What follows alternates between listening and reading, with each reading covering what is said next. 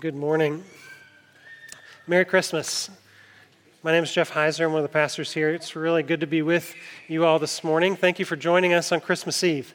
Uh, especially if you're visiting, maybe in town visiting family, we really are glad to have you uh, with us this morning.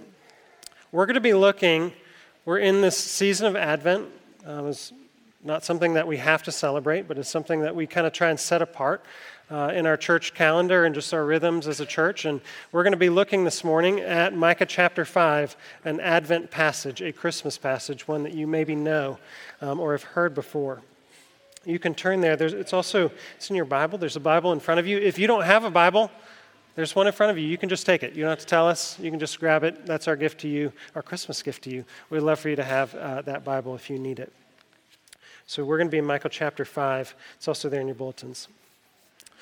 December 16th, just eight days ago, was the 250th anniversary of the Boston Tea Party. I had no idea, but it was 250 years since the Boston Tea Party, just eight days ago. The couple things hit me when I when I heard that. One was I, I had this.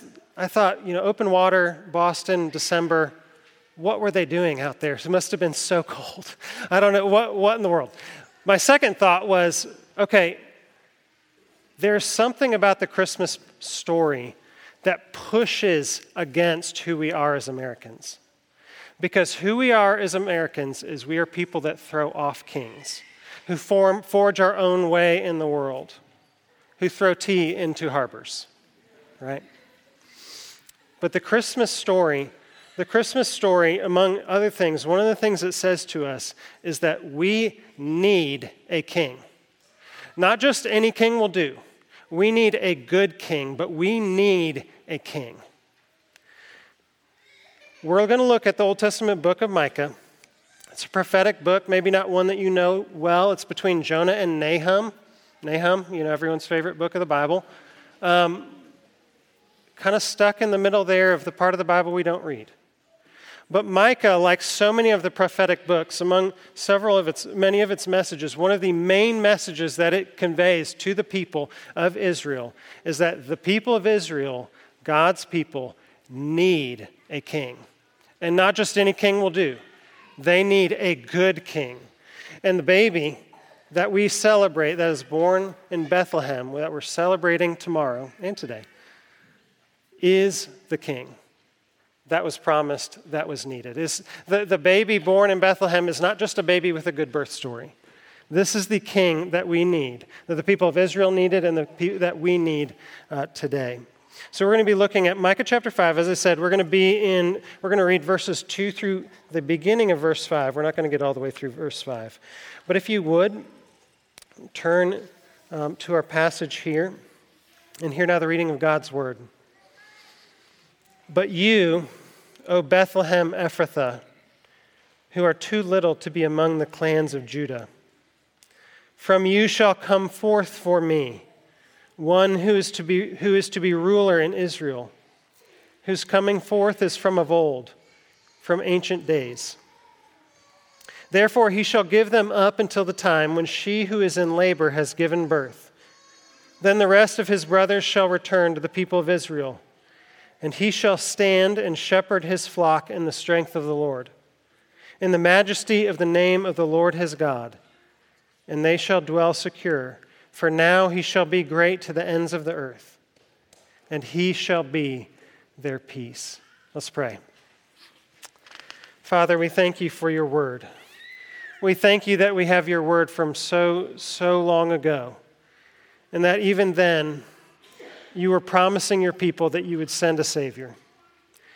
Father, we thank you for our Savior, Savior who you have sent and whose name we are gathered. It's in his name that we pray. Amen. When I was in college, I had the opportunity to study. Part of my program was I studied abroad in Spain.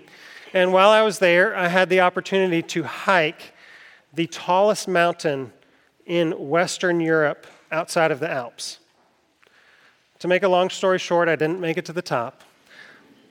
There was a storm, okay? But that's not the point. The point is at the top of that mountain, and the reason a lot of people hike it is at the top there's a grave. There's a grave at the, this is the highest mountain in the Western Europe, outside of the Alps. And at the top is a grave of one of the last Muslim rulers of Spain. Spain was ruled by, by a Muslim kingdom up until 1492 when uh, they, were driven out. So the second to last Muslim king is buried at the top of this tall, tall mountain.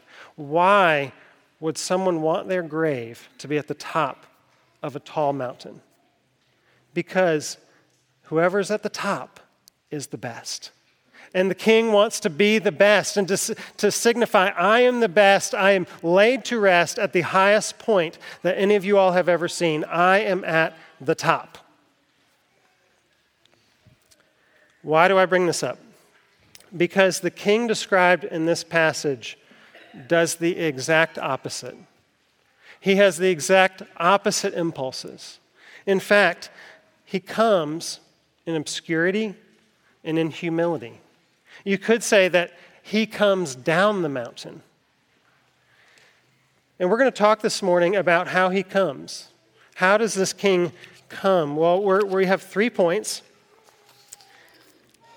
His beginning is humble, his coming is planned, and he comes as peace. And I'm saying like, it like that intentionally. We'll get to that in a minute. So his beginning is humble, his coming is planned, and he comes as peace.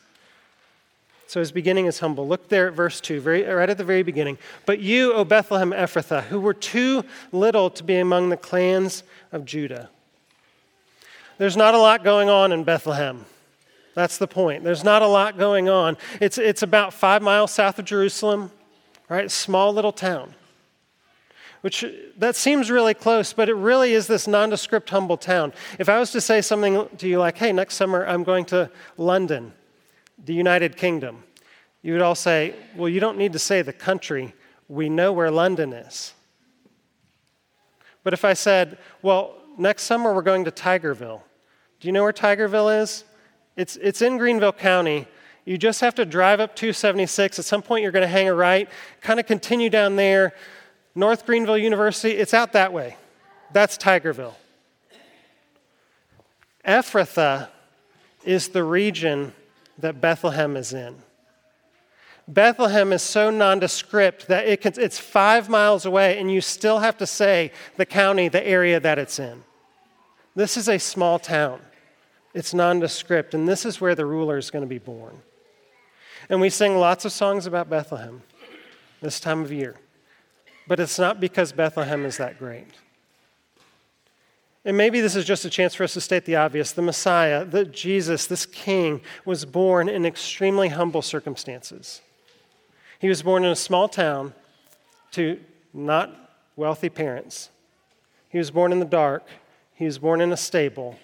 He didn't have a place to stay. That is when he came. That is how he came. Not in strength and glitz and glamour. He could have been born in Jerusalem, only five miles away. Instead, he comes in weakness and poverty. His beginning is very humble. Now, why does that matter for us? Why would it matter that he comes in humility? Well, because you see, in the stable, we have a king who doesn't say, Climb up the mountain to me if you can make it. We have a king who comes down the mountain to us, who comes to us, who meets us in the valley of weakness, of humility. Now, that mountain, if we go metaphorical with that mountain, it can be the mountain of you know, money or status or success or being attractive or, or whatever it is, having the right connections, having white collar work. In this story, the Christmas story, you have a king that has none of that who has absolutely none of that. He's weak. He comes in weakness and humility. And what that means for us is that we can come to Him with our weakness and our humility. Do you know that a large portion of the first Christians were, were slaves? Now, we think of Christianity as kind of a middle class religion in America, but who is it that came to, to, to, to Christ first. It was slaves, it was the downtrodden. Who, in fact, even today, who is it that, like, who comes to the Lord first? Well, it's the, it's the um, socially awkward, the needy, the lonely, the poor. Why? because he was poor. This king was poor because he was born in Bethlehem, this nondescript town not far from Jerusalem. This king is so for the weak that he comes in humility. But that was the plan all along. His birth was not just an accident of history. God just wasn't like, well, I guess this is what I'll have to do. No, not at all. It was all part of the plan. And so this is our, for, our second point. His coming was planned. And in this passage, we have both a, a plan coming from the distant past and a plan going uh, out into the future as well. Okay? So let's look at that. Look at the past. Look at verse 2. He says, Whose coming forth is from of old, from ancient days. This king has a history. And what God is saying through the prophet Micah is that this is a plan that I set in motion long, long, long ago. This is a plan that was carried along with the promises that I made to Abraham a thousand years ago, and Moses 700 years ago, and David and his family 300 years ago. This is a plan that is finally going to come to fruition in this king who will be born in this town, the town of David. His coming was planned by God long ago. But there's more here. Last, last week we sang a song called Infant Holy, Infant Lowly.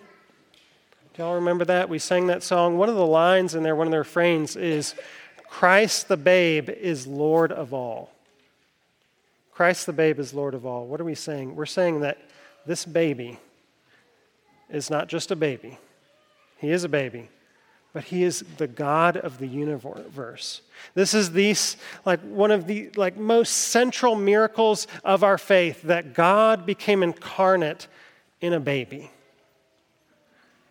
That Jesus is Emmanuel, God with us.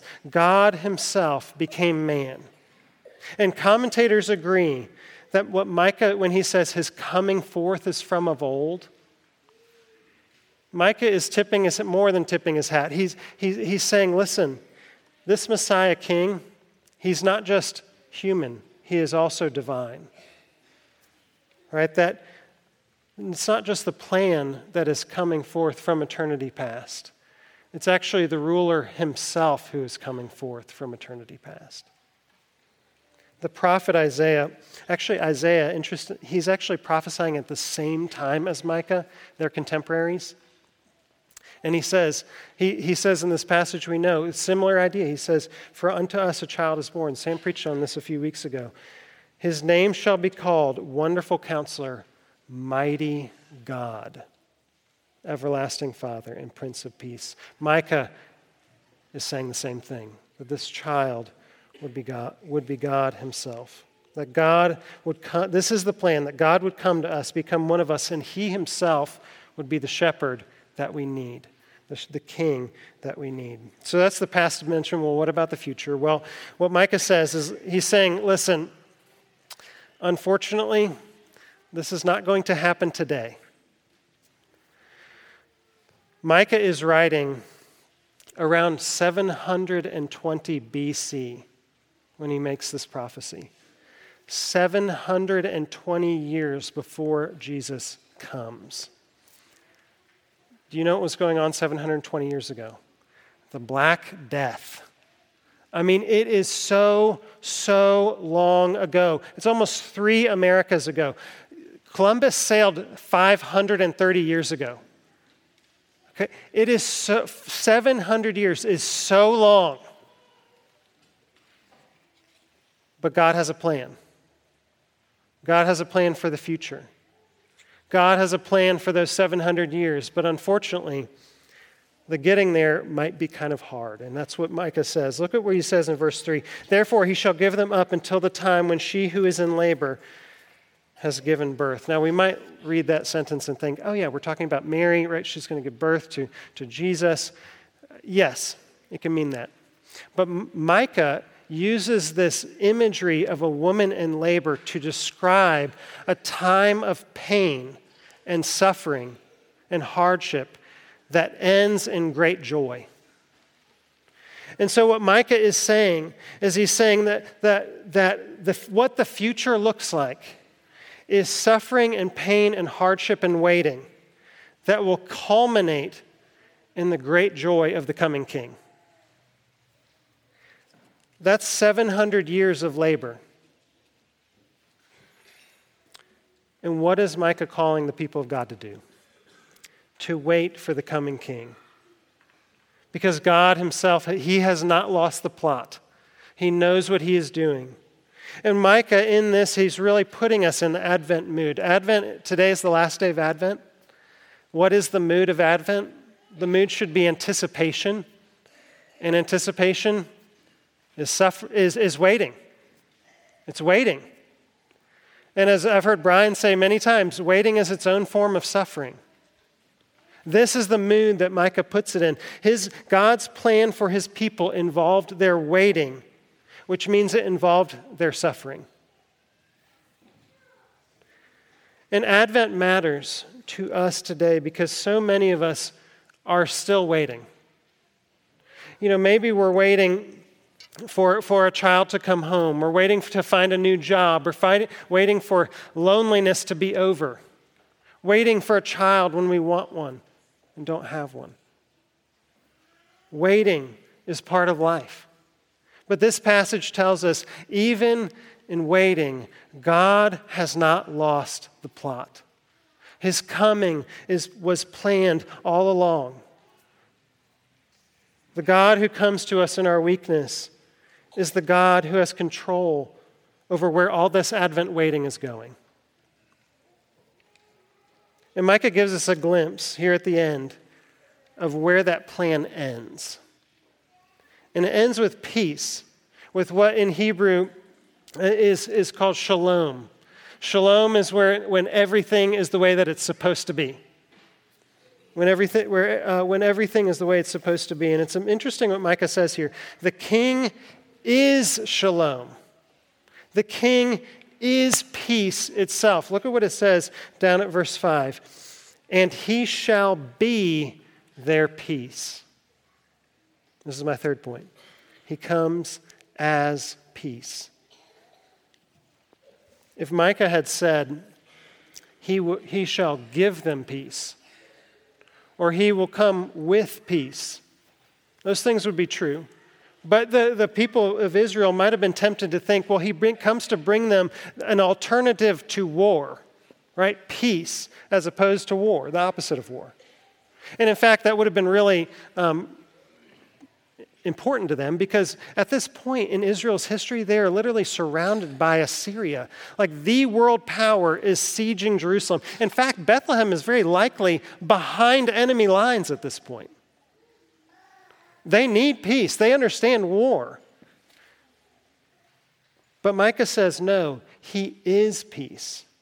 Well, what is he, what is he talking about here? Well, and we, we get a verse, a clue in verse 2. He says, For you shall come forth for me, one who is to be ruler in Israel. For me. That for me is for God. That's God speaking. The primary actor in this drama just like the drama of all history or the drama of the Bible, the primary actor is God Himself. And what Micah is saying is that this divine king is coming to bring God's people back to Him, to give them ultimate shalom, ultimate peace. The new birth that this king will accomplish at the end of this time of pain and waiting and labor will be reconciliation and peace with God Himself. People who are sinful, who deserve judgment, will instead get peace through and in this King whom God sends. The King is the conduit of peace that God, the peace that God wants for His people. His beginning in Bethlehem was not the low point of his life. There was a deeper valley. Jesus' disciples, you know, they wanted to make him king. In fact, at, at one point there was a mob that was trying to crown him, and he kind of had to escape. Like he, he, could have, he could have climbed the mountain, but he didn't. And in fact, his coming, the pattern of his coming is the pattern of his by which, uh, of, is the pattern by which he brings peace to us. He takes on humility. He takes on weakness. The reason he is peace is, as one, one pastor put it, because at the climax of his life, he ascended not a throne, but a cross. He, at the climax of his life, he ascended not a throne, but a cross. He is peace because he reconciles sinful people to God. He is the one who takes enemies of God and makes them friends of God. He is the one who takes people who should receive judgment and gives them grace and mercy and love and relationship. He's the one who finds the lost and rescues the oppressed. And Micah actually gives us a few glimpses into what this peace looks like. And this is one of those things where we could just sit down and sl- just slow walk through all this. We actually don't have, I wish we had more time to get into this, but look, look at the end of verse 3. He says, then the rest of his brothers shall return to the people of Israel. There's this image of the, the gathering back of God's people. Jesus is a gatherer. Um, but he's not a gatherer because, oh man, he's so cool and hip and everyone wants to be around him. No, he's a gatherer. Do y'all remember the parable of the lost sheep? The 99, Jesus leaves them to go find the one. That is how God, how Jesus is a gatherer. That's how he gathers his brothers. He goes after them, he finds them, and he brings them safely home. The end of verse 4 says, They shall dwell secure, for now he shall be great to the ends of the earth. Security freedom from fear. That's what this peace looks like freedom from fear. All of the things that we're afraid of. In Him and in His care, we're no longer afraid. Look at the beginning of verse 4. And he shall stand and shepherd his flock in the strength of the Lord, in the majesty of the name of the Lord his God. What is he saying? He's saying Jesus is going to take all of the resources of God Himself into, into shepherding and loving and caring for His people and bringing them peace. On the cross, we who deserve judgment instead get peace in and through this King who's born in Bethlehem, whom God sends. And if we have faith in Him, He is our peace. He is our peace. We have peace itself with Him. That's what He promises us. That's been God's plan from eternity past. That's why He came to little Bethlehem to be born. Peace with God through Jesus Christ. Not just a good birth story, but the story of reconciliation for the whole world, of peace for the whole world. Well, so Christmas Eve, we're going home today. Christmas tomorrow, what, what are we supposed to do? What, what do we do with this? What do we do with this passage? Well, you may know this passage from Matthew chapter 2. In Matthew chapter 2, this passage is quoted in the story of the wise men. The, the, in, a star appears, and, and the, the Magi see it, and they, they set out for Bethlehem. And they come to Jerusalem, and they start asking around, where is this, the child who's been born? And where, where will he come? Where is he? And, and the scribes and, and, and the priests start searching through the Bible, and they come to this passage and they say, He's going to come in Bethlehem. And they say, in fact, they quote it, they say that, In you, Bethlehem, in the land of Judah, from you shall come a ruler who will shepherd my people, Israel. And so they go and they find the child. And he's probably at this point a toddler, right? They find Jesus and they fall down and they worship him. And it says, interestingly, that when they came to his house, they rejoiced exceedingly with great joy. So, how, what do we do with the Christmas story? How are we to respond to this king who has come? Well, I think that the, the, the wise men are instructive for us. We respond. We respond by worshiping, we respond with great joy. You know, joy is something that we sing about all the time. You know, it's not really a word we use except in Christmas carols, but joy is what this king brings. Joy. And so, one of the ways that we can respond is by experiencing joy in the Christmas season.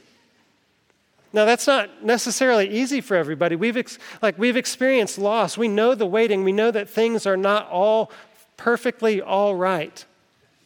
But the King has come. The King has come. Joy to the world. The Lord is come. That is how we can respond to this King who God sends for us, his people, to bring peace to people like us. Let's do that. Let's pray this morning. Lord Jesus, Lord Jesus, we know what it feels like to wait and to suffer as we wait. We know that the world is not the way it's supposed to be. But we know that you came, and we know that you're coming again. So, Father, would you this morning give us joy as we celebrate your coming so long ago? It's in your name that we pray. Amen.